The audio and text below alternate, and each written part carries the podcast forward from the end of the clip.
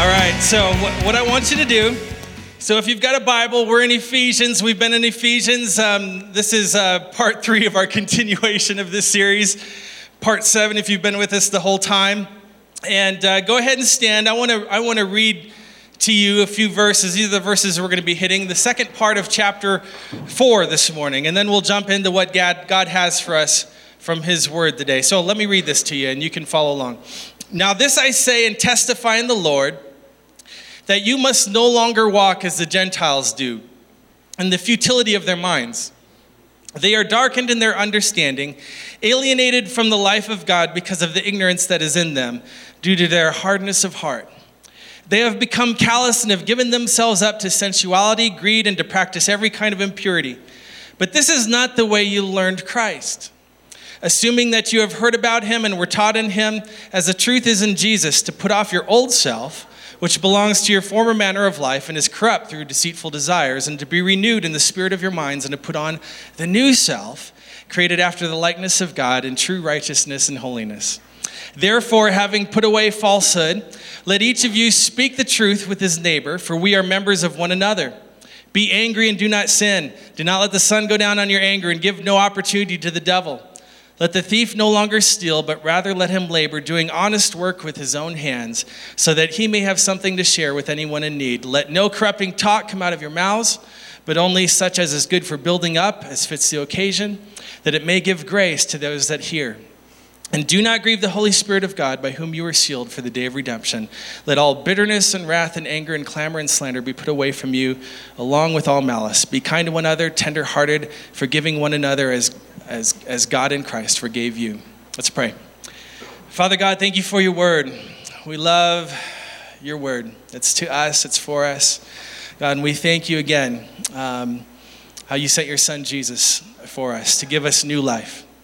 Thank you uh, for the rebirth we were talking about this morning, God. Thank you for new life. Thank you for a new name.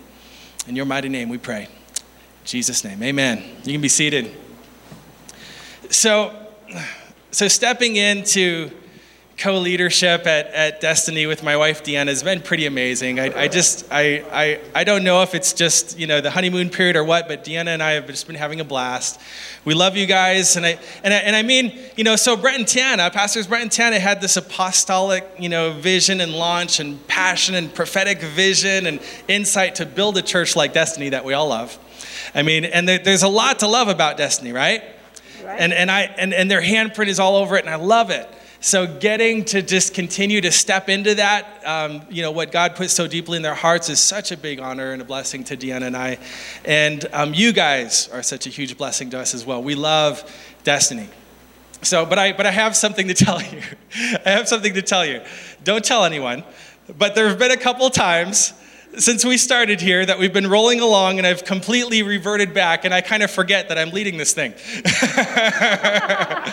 For instance, you know, somebody will ask me a question that is a question that they would ask of a senior pastor, and a couple times now I was this close to just pointing them to Brett and Tana. and so maybe, maybe the funniest occurrence of this I was at a training a few weeks ago where they asked the senior pastors to go in one direction. And I had been kind of sitting with this next gen group because I'm, you know, I, I love these guys. I've been hanging out. I was, I was sitting with the Echoes. And so without hesitation, I immediately get up and I start going the opposite direction where they were sending all the support staff and pastors and the, you know, so I, I got up and as I was, and as I was going over there, one of the other senior pastors kind of tapped me on the shoulder and he says, you're not getting it out of it this easy, Sean. and he pulled me around, turned me around, and redirected me to the corner which I was rightly belonged. So it was embarrassingly funny enough that I was kind of in tears laughing at it uh, for a bit. So, but why tell you that? For this purpose. If you've been around for the series, we've talked about this already. If you have a new identity, what comes along with it is what? A new activity, a new title, for me, a new direction. I got to get going in the right direction. So it does not matter what everybody else in my perceived peer group, it doesn't matter where they're going.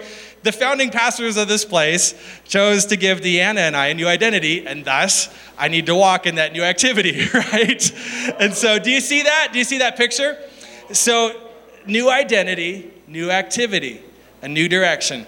And so that's where we are in Ephesians. In the book of Ephesians, the first three chapters were all about the new identity that we've been given. And God, not because of anything that you've done, not because you earned it, but while we were still sinners, Christ died for us. Jesus came to find us. You know, where there were mountains in the way, he climbed over him. You know, where there were walls in the way, he kicked them down. And the, so the reckless love that we love to sing about of God chasing after us to forgive us and adopt us and to, to bring us into his family and make us a family together, to give us a new name, cleansing us of our past and giving us a new future. That's what God is doing in Jesus. And then, right here in the middle of the book of Ephesians, he flips and he says, Now, in light of that new identity, have a new activity. So now that you're something new, be something new. So if you were single, and you got married, live as a husband. To earn being a husband? No, because you are. Right? You take on a new identity and you take on a new activity that goes along with it. And that means there's an old way of living that I put behind me. and, and it doesn't matter how many people are on that path. So there was a trajectory that I was on that was not life, but then the hand of God touched me and He gave me a new life and a new direction, and that's where we are.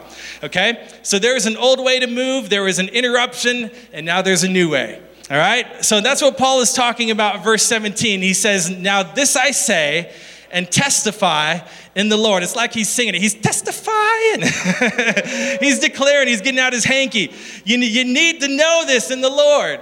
And he says, You must no longer walk as the Gentiles do. So, walking is a good metaphor for life because when you're walking down a path, what is it? On your notes, little steps lead a direction to a destination, right?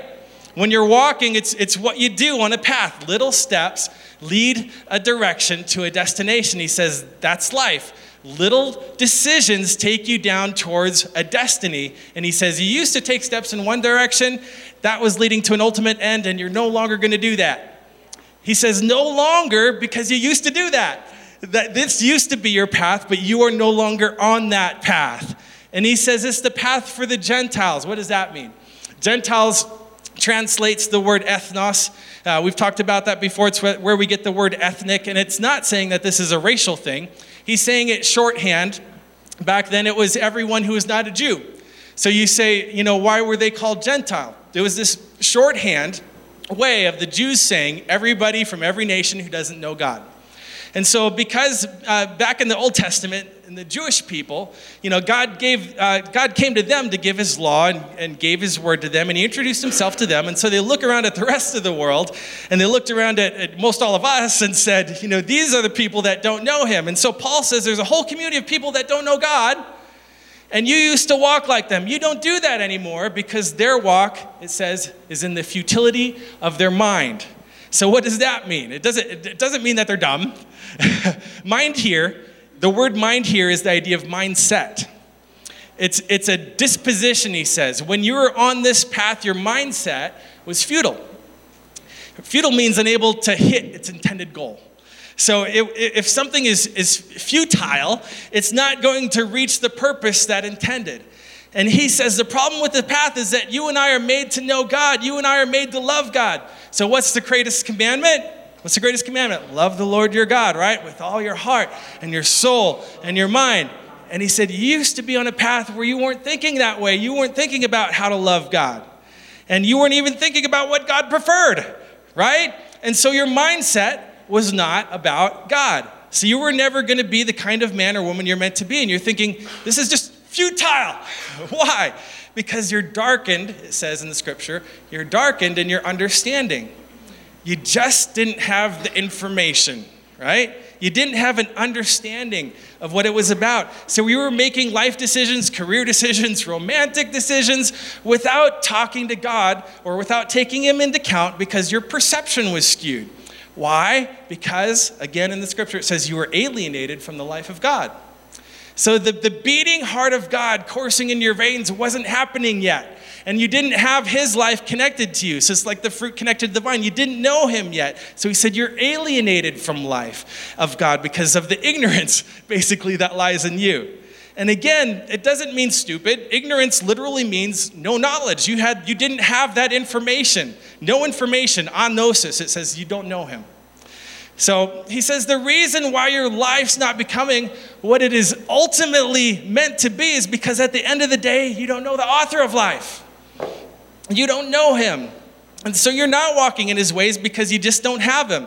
But then he says something interesting. It's that lack of information, and that lack of information was due to, he says, the hardness of heart. So, why are there so many people not walking in intimacy with God? It's not a lack of information, it's a lack of inclination. The reason I'm not walking with God is not because of a lack of data, it's because maybe it's a lack of desire.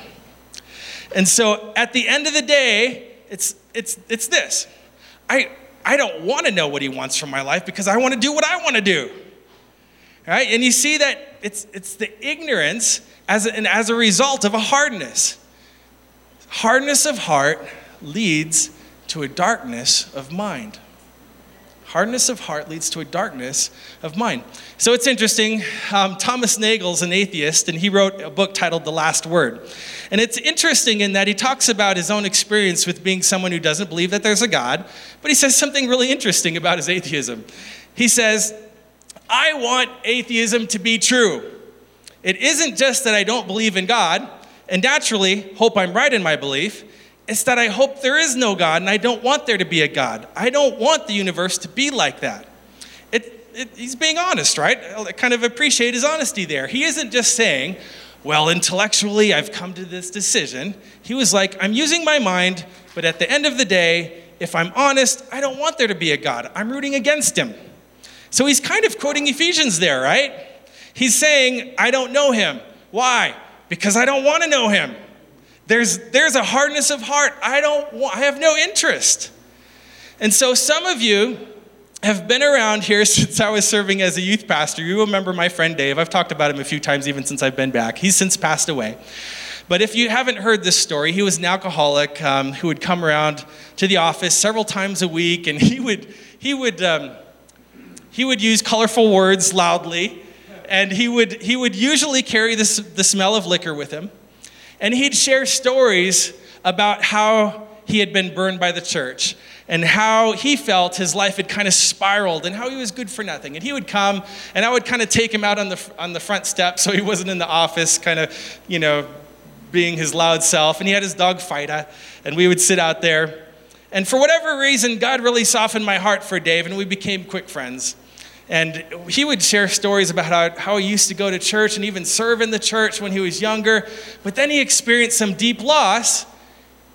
And in that loss, he found himself lost in addiction and loneliness. That's when he started drinking. And what's interesting is that he started is that he talked with fondness about the church when he when he talked about you know those old days when he was younger but he also harbored this hate for the church for betraying him when he needed rescue. And so it was kind of that vitriol that would go back and forth. And i, I would you know try to quote scriptures to him and and he would say well i know i know i know and and and, and he would say things like this. This is this it, it just broke my this, this is kind of what broke my heart for him. He said i know that if i think about it long enough I know the way I'm living is not right. So I just don't think about it. I drink about it. Yeah. And just the thought, just that thought, I, that was one of the most honest things I heard from anybody. And, and, and he would say, if I really pause long enough, you know, to analyze my life, I know I'm not in the right place. So I just choose not to think about it. It's not a lack of information. It's a lack of leaning into, it's, it's the inclination, right? And so, do you see it in our world? I mean, you know, 2016, the people who tried heroin for the first time doubles the number of people who tried heroin for the first time in uh, 2006, in 10 years. Do you think it's because we lack good information about the dangers of heroin and drug use?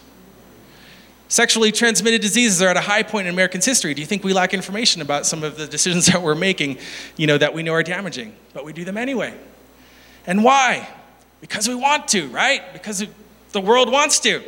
And so, what's fascinating about that is you look at this and there's a danger to it. Verse 19 says, having become callous, they've given themselves up to sensuality, greed, to practice every kind of impurity. One translation says, having lost sensitivity and given up to sensuality.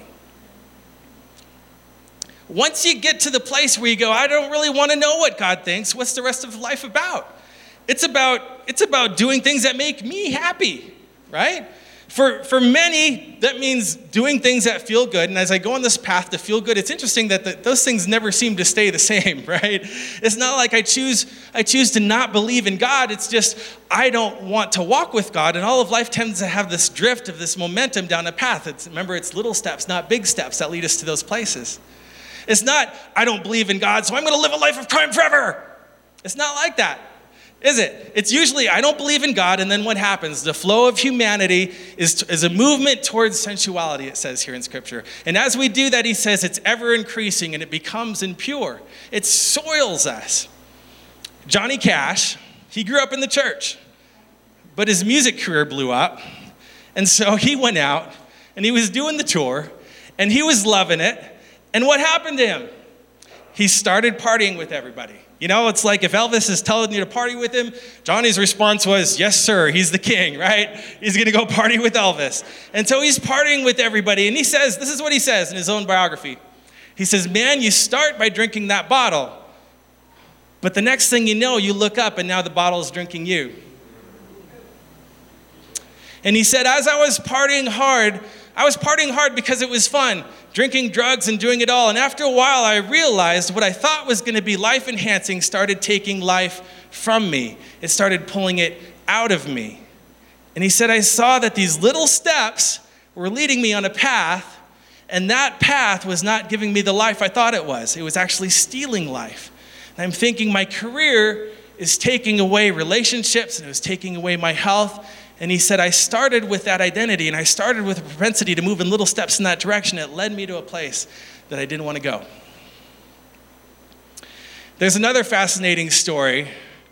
I saw this covered uh, in a few um, articles uh, on, on pastors' blogs. Chris Rock has a new comedy show on Netflix that I can't quote at all here in the sermon. So I'll give you the gist. There have been lots of people talking about this because this is what he was saying. This is, this is current, this is, this is what he was saying as a, as a public as celebrity. He said, I started getting famous and I was married, but I'm, I'm out there and girls are coming this way and that. And so I'm flirting with girls. And I just came to a place where I thought, I'll do whatever I want. I'm Chris Rock, right? And so, so he said, I would just hang out with the girls, whatever I like. Then I started sleeping around. But I'm like, my wife's not going to do anything because I'm Chris Rock. And then he said, I started getting into pornography. And he said, something really weird happened.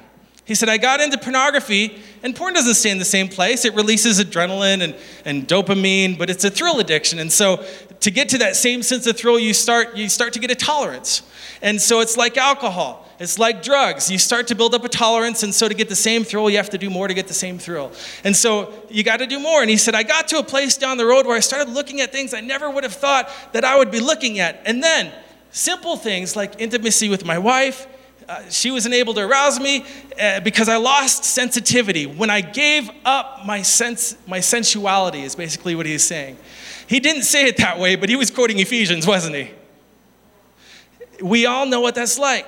You, it's, it's, you, don't, you, you don't get a little power like, you know, I became president of the glee club in high school and then, and then, that was the peak that was the pinnacle and then, then it stopped no as soon as you get there like what will i be president of next right my college this business the globe you know you know and, and so we tend to go on a progress of i want more and i want more but but for many of us we know what this is like as you journey down the road it starts to take more than it gives and you start to get to a place where you say, I don't want to be here anymore. So the humanistic pursuit of happiness in the long run does not lead to happiness. Augustine was one of the great figures of Christian history. Christian History magazine named him the most important follower of Jesus. I didn't know you could do that, but I'm a, you know, something we can all, you know, hope to achieve someday. And I know you've all been reading that in Christian History magazine. I didn't need to tell you. Just reminding you. Anyhow, um, he grew up in North Africa. He received a good education, and his parents wanted him to be great. And he was great at speaking, that was his thing. And so back then, you could make a lot of money on the speaking circuit. And so he realized, man, that was all my parents poured in their energy into was, was this thing. And he said something interesting about his young life. This is what he said. As they began to do that, my parents, they were pouring into me in my 16th year, the brambles of lust grew high above my head, and there was no one to root them out. What a beautiful way to say he got hooked on sex, is really what he's saying there. And this was when he was 16 years old. And so the brambles of lust grew, and what does that mean? So, well, it means what he was sleeping around. And his mom, this is what his mom told him just please don't seduce married women. And he said, I dismissed that as womanish, womanish, nish, womanish advice. And I'm not going to defend him for saying that, by the way. I don't think that was so smart, actually. I'm just saying what he said. He dismissed it as womanish advice. And then he moved to Carthage and he said it was a seething cauldron of lust. And he said, I'm going to run this town. And he was great in his oratory skill, and he went to the top of his class, and he became famous, and he was drinking in all that fame and all that power, and he was sleeping around like crazy with all kinds of different women. And, and so he ended up getting this lady pregnant, and that scared him. So he ditched her and the kid, and he kept on moving. And he realized, man, Carthage is great, but the real action is in Rome. So he goes to Rome. He was in Rome pursuing the same kind of life, pursuing the same thing. But as he did it, he went to hear a guy speak because he heard, hey, in Rome, Ambrose is the guy. He's, he's the guy that, you know, he's, he's the best speaker that's out there, is what people were saying. And he was like, say what? They just haven't met me yet, right? That's, so he's, he's coming into this new town, and he went to go hear Ambrose. And Ambrose was a preacher of Jesus. And he started hearing this guy talk about God, and he realized I've been using the gifts that God gave me to elevate me. But this guy has this beauty to what he's saying. My message terminates on me, but this guy is doing something else. And it began to pierce his heart. Maybe the way I'm living isn't right. And so then he found out that his former favorite speaker, like the one that he would, you know, talk about and had the baseball cards for, you know, that person had put his faith in Jesus. And he was like, what? You know, what, what is going on? And then he found out that back in Africa, there was this guy named Anthony that didn't have an education. He was poor and he was in the desert, but he was changing the continent because of this humble faith that he had in this powerful God. And so he looked at his friend and he said, I've got money, I've got fame, but I cannot control my own desires. And I am not making a difference in the world. And here these guys are shaping the globe with less than what I have. And so he started to wake up and realize I've been darkened in my understanding. Right? Where's my life going? I've been pursuing power, fame, and money, and it's gotten me nowhere. So he ran into the garden, and it says that he began to clutch his hair and hug his knees because he realized this life that I'm living isn't working. So he started to pray how he knew how he knew to, and he said, "God, you got to help me." And he tells a story in the book that he wrote about his own life. It's a book called Confessions. And he said, While I was praying, I heard a little girl's voice start to sing Take up and read, take up and read. And he says, I think this is kind of funny. I inquired in my mind, and I could not remember a children's game where they would sing to us. And so I went to look. What is she talking about? And he said, I don't know, but the book that I had sitting next to me was the Bible. And so he said, I just grabbed it and I do what maybe a lot of you guys do when you're, when you're in this situation. He flipped it open and this is where it went. He put his finger on the page. This is what he read. Not in reveling and drunkenness, not in lust and wantonness, not in quarrels and rivalries. This is from Paul's writings. Rather, arm yourself with the Lord Jesus Christ and spend no more thought on nature and nature's appetites. And he said, That was it for me. I realized God had called me on a new path. God had called me not to be a user of people, but a lover of people. Not someone trying to climb on others to elevate me, but someone who has to get under others to elevate them, rather than to be a sucker of humanity. I'm going to be a fountain for humanity.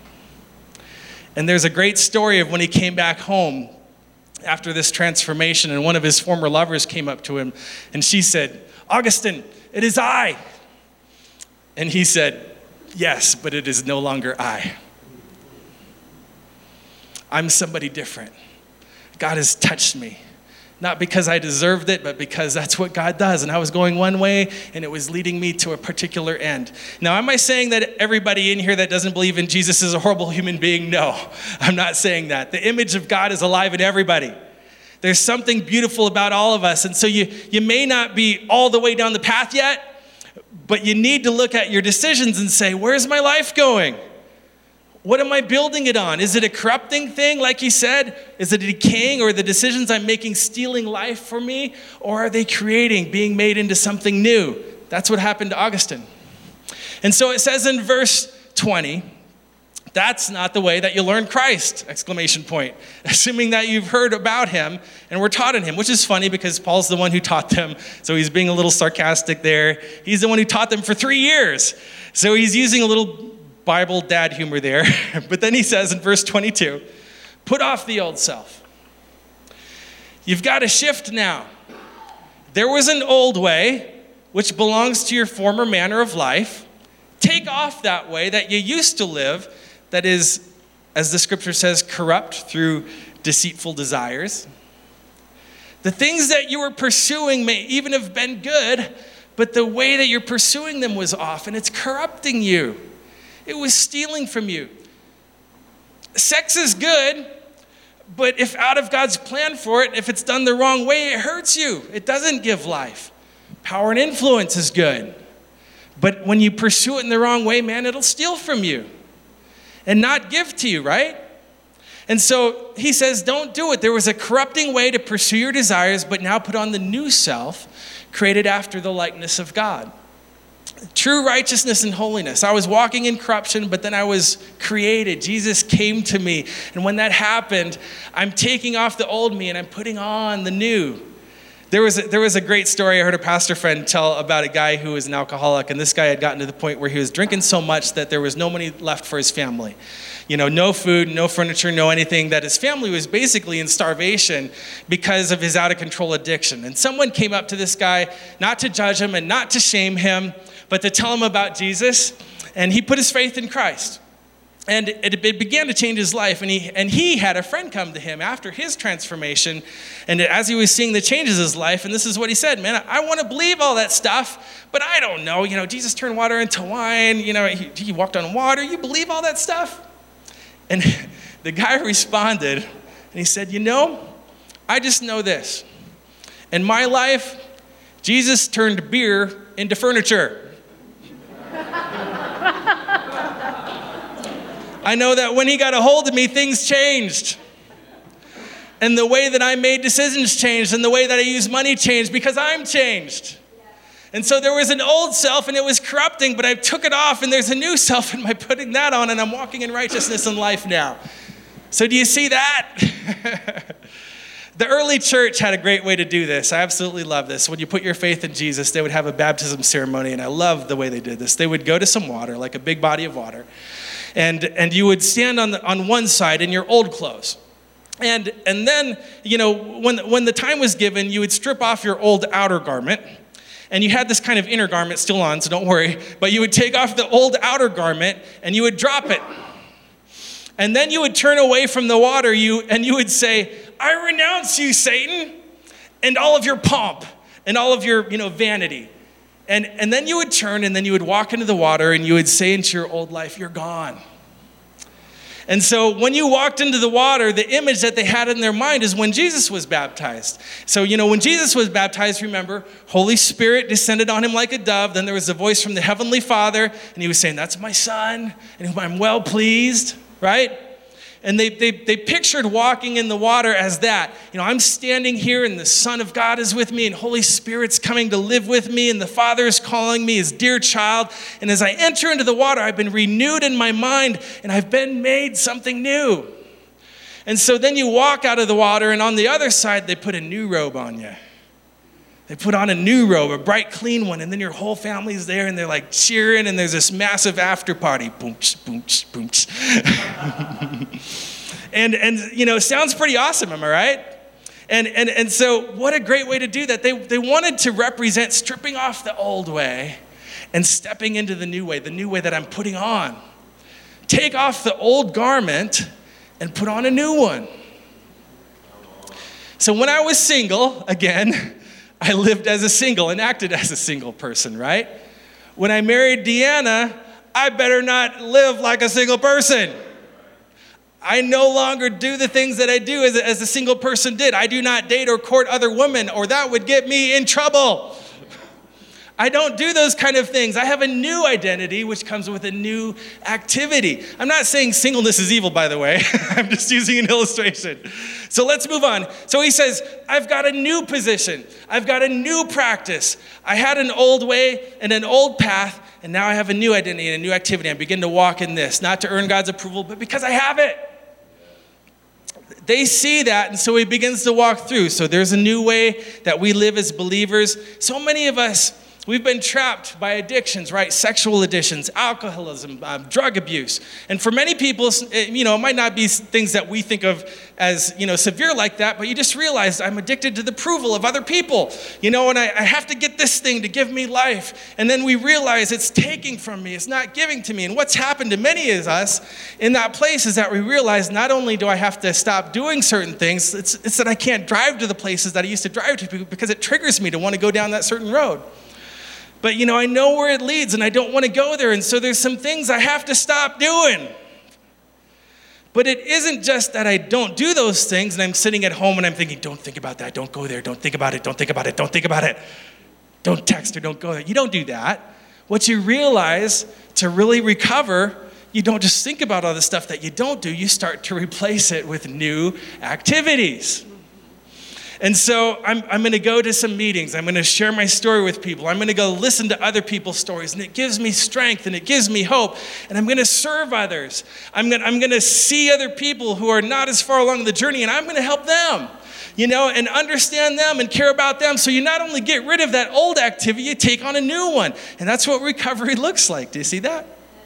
And so that's what Paul's saying to us is you take on a new identity and a new activity. And then he gives us a bunch of ways as an us to walk together in a new way. God's creating a new family, and we treat each other very differently because he's touched us.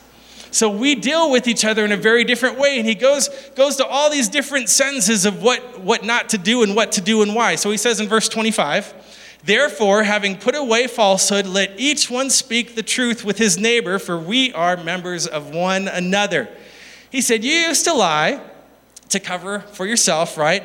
Lie to make excuses. But when you lie to people, you hold the truth back from them. And so, but if they knew the truth, it would enable them to make decisions that would help them, right? So when you lie to people, you're actually doing something very cruel to them, right? If somebody's teeth are a mess and they come up to you and say, How do you look? And you're like, You are good. it's not going to help them. I'm not help. They have spinach in their teeth or whatever. You look great. Go out there and rock it. I have hurt their ability to thrive, right? I, I remember a kid in my high school class that had terrible BO, terrible body odor. It was memorable. And we, we would just, we just ruled out, you know, that he didn't bathe. And, and the kids in my class did what most people would do. You, you smell it and you recoil and then you whisper about it to everybody else. You know, and I remember that for a year or two, kids would talk, you know, oh my Lord, he smells so bad. It's like you can see the vapors, you know. I mean, it was that kind of stuff, right? Until finally there was one person in the community that went to them. And if I remember right, it was our speech class teacher, and she came up to him and she said, You know, let's buy some deodorant. and, and tell me a bit about your routine during the day. I mean, you know, tell me a little bit about your lifestyle. And I can remember it so vividly because everybody in the class was like, oh, you know, she was talking about it.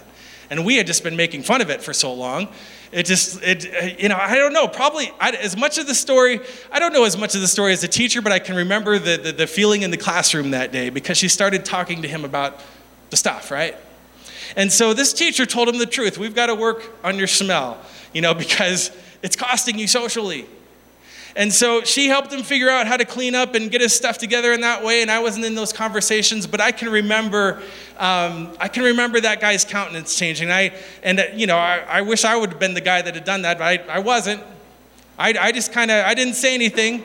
And you know, so let me ask you this question. Who loved him?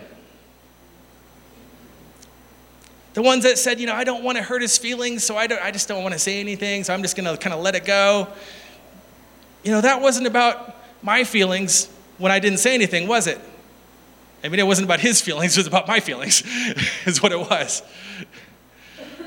And so I'd like to say that I told him the truth, but I didn't, which was all about me, right? And my comfort.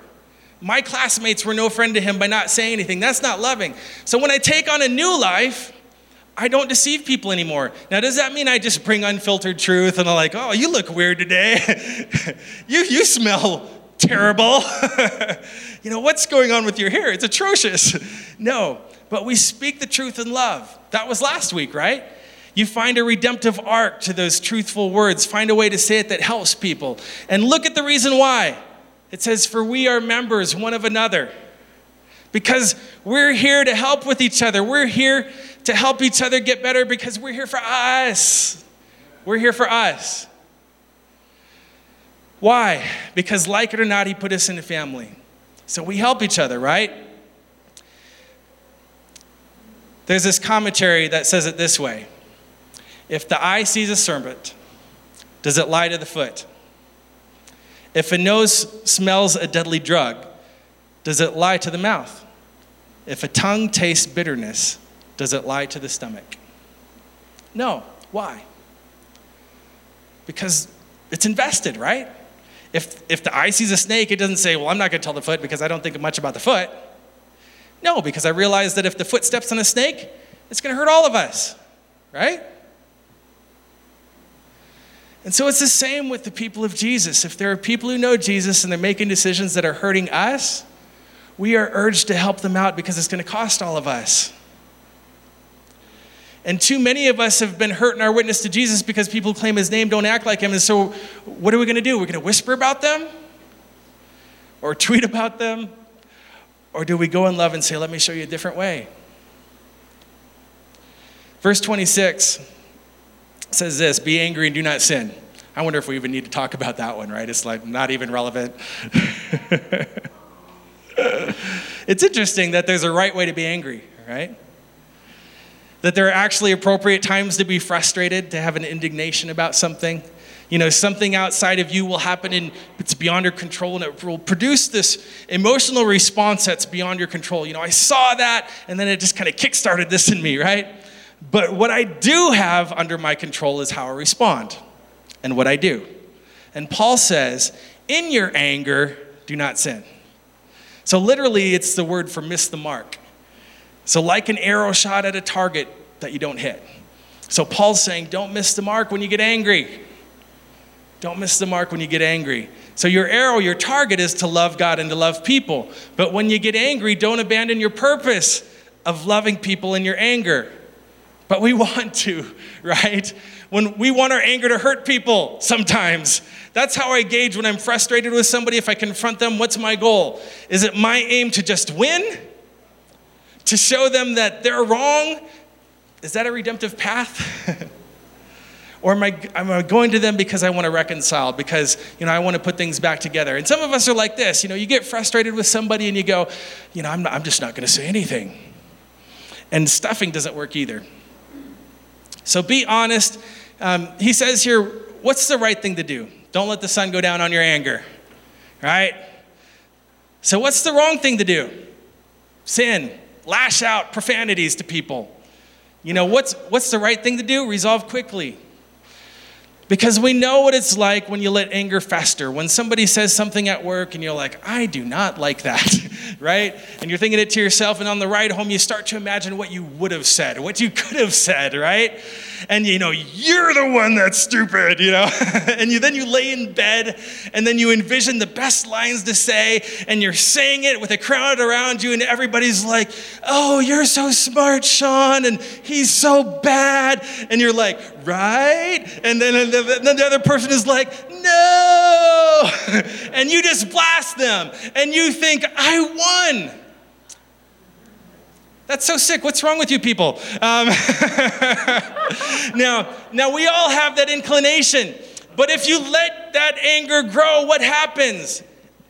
Continue reading in the scripture, says you give an opportunity to the devil. It's fascinating. I don't think I'm, a, I'm, I'm very good at um, being a relationship counselor, but it happens because I've been a pastor and I've had to be in that spot. You know, so married couples have come to me for counseling, and, and what generally happens is that one of them will present an issue. And he will say, you know, well, she never listens to me. And she'll say, well, he's never here. And, you know, she never does this. And, and they go through that.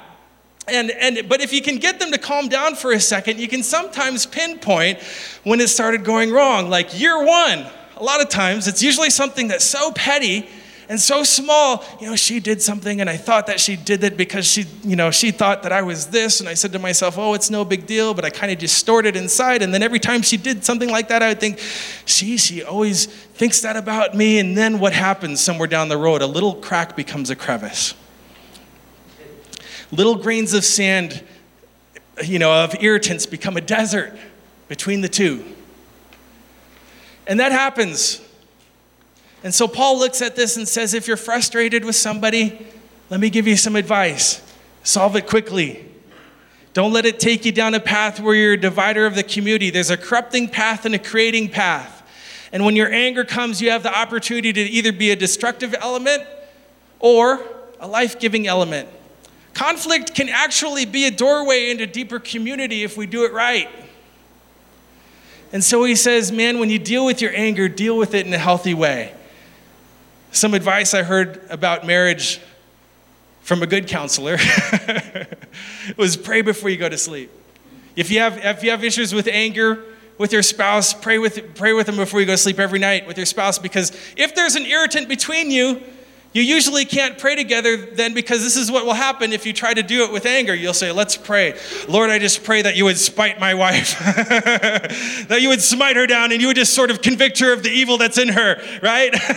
and, and you realize, hey, you know, when I do that, when I, I, I can't let the sun go down on my anger, right? So it's just an easy way, pray together, because then you realize if there's something in your heart, you're probably gonna need to talk about it.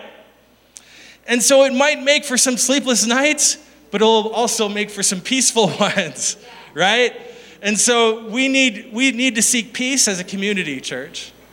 You know, so I love verse 28. It says, Let the thief no longer steal, but rather let him labor, doing an honest work for his own hands, so that he might have something to share with anyone need. I was living a selfish life, but then Jesus gave all to me. I, I live an others centered life, and I was walking in a corrupting path. Now let's walk in the creating path. You know, I used to steal, but I love it. He doesn't just say, I used to steal and now I stopped. He says, I used to steal and now I work. And it's not just work, I, it says, I work so I can give.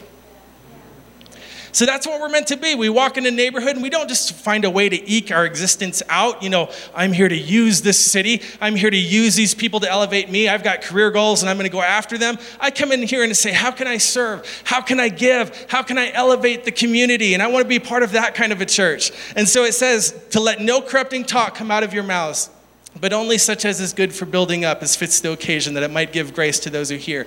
I love that. It's not just your hands, but your mouth. The way that you use your mouth. Is it a corrupting influence or creating one? Is it a one that is stealing life from this community, or is it one that's giving life to the community? Does it give grace or does it tear down?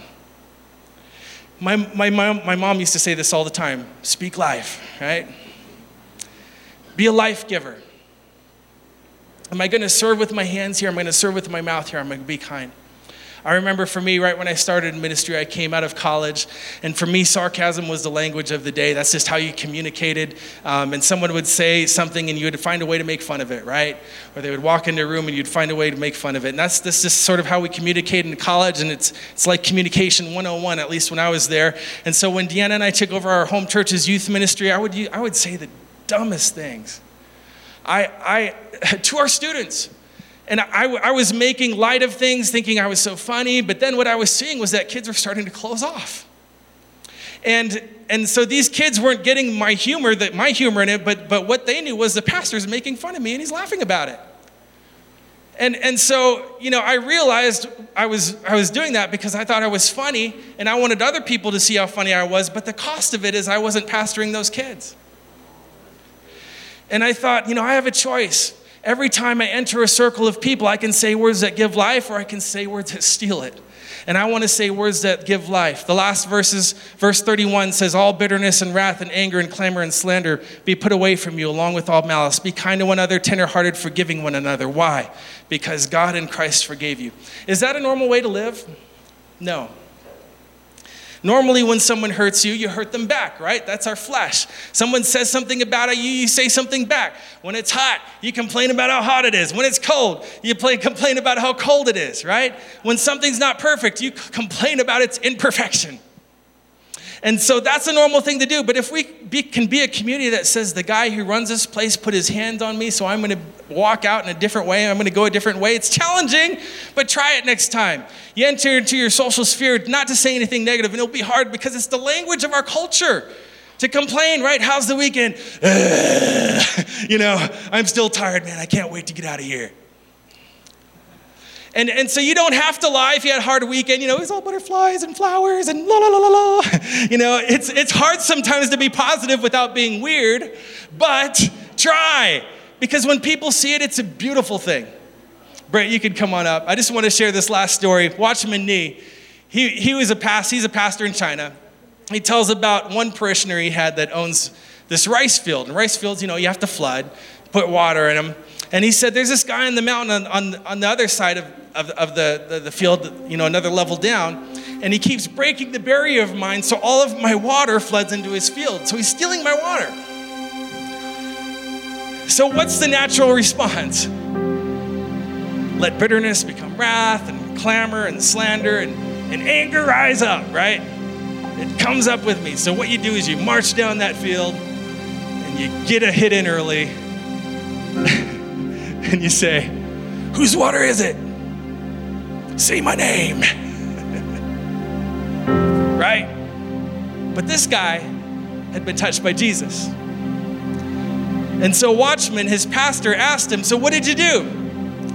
And he said, I'm going to do the most natural thing for a follower of Jesus to do pump enough water for the two of us.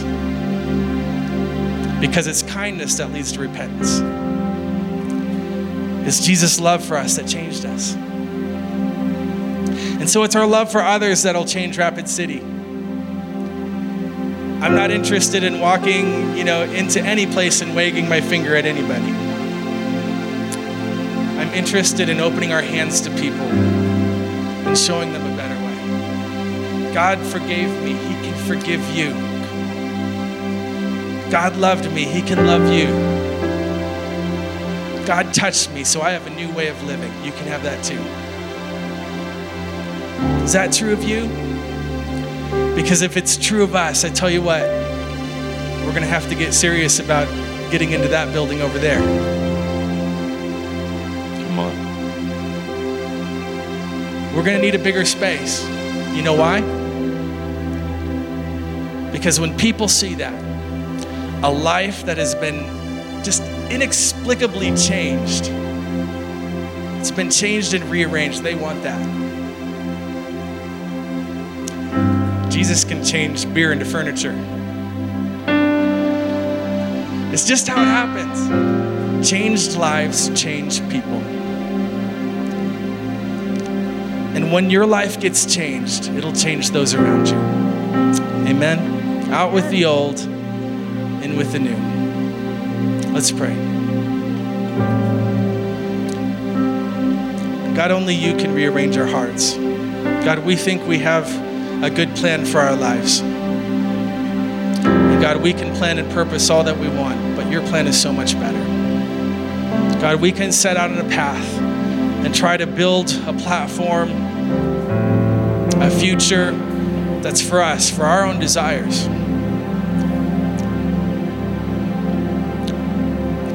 God, but we want to step into your plans, your purpose. God, you give us a new name, a new identity, a new future. You put that new robe on us, God. And we're not walking the way that we used to, where we used to seek what we thought was best for our lives. God, now our purpose is redirected to seek what you think is best for our lives. God, help us to walk in that. Maybe you're here this morning and you're thinking, Pastor Sean, yeah, my life needs a redirection. My life, my life needs a change. Well, I'm here to tell you this morning that Jesus can give you a new life. And so we don't uh, want to embarrass anybody, but with nobody looking around, if that's you and you just simply want to uh, say that this morning, I want to ask Jesus to come into my life and redirect. He's a chain breaker, He's a life giver. If that's you, would you just raise your hand? Is there anybody in this place this morning? Amen. Thank you, Jesus. Let's stand.